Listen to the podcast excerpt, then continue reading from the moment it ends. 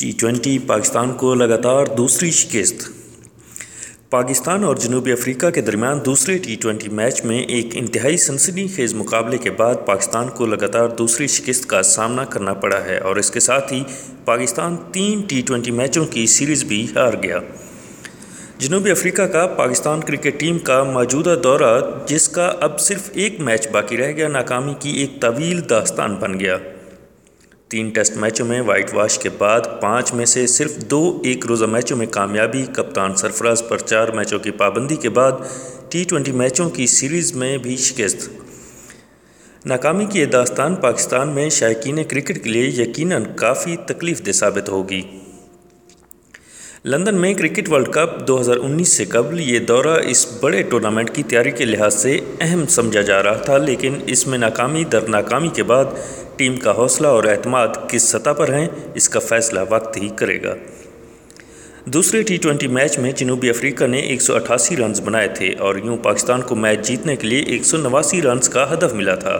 پاکستان کی اننگز کا آغاز انتہائی شاندار رہا اور میچ کے دوران ایسا محسوس ہو رہا تھا کہ یہ میچ پاکستان بآسانی جیت جائے گا۔ بابر اعظم اور حسین طلت نے بڑی اچھی شرح سے رنز بنائے اور پاکستان کی طرف سے جنوبی افریقہ کے خلاف دوسری وکٹ کی شراکت میں سو سے زیادہ رن سکور کیے۔ بابر اعظم اور طلت اپنی بہترین کارکردگی کے باوجود پاکستان کو جیت سے ہمکنار نہ کر سکے۔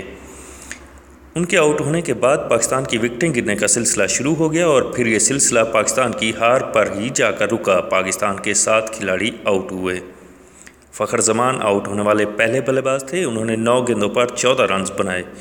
لیکن دوسری طرف بابر اعظم شاندار فارم میں نظر آ رہے تھے اور انہوں نے اپنی نوے رنز کی اننگز میں تیرہ چوکے اور ایک چھکا لگایا۔ ہے بابر انتہائی مہارت سے بیٹنگ کر رہے تھے اور انہوں نے اننگز میں کئی مر، کئی مرتبہ لگاتار تین گیندوں پر تین چوکے لگائے ہیں۔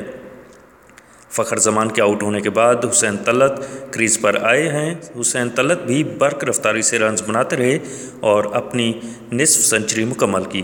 انہوں نے اکتالیس گیندوں پر پچپن رنز بنائے، جس میں سات چوکے اور ایک چھکا شامل تھا۔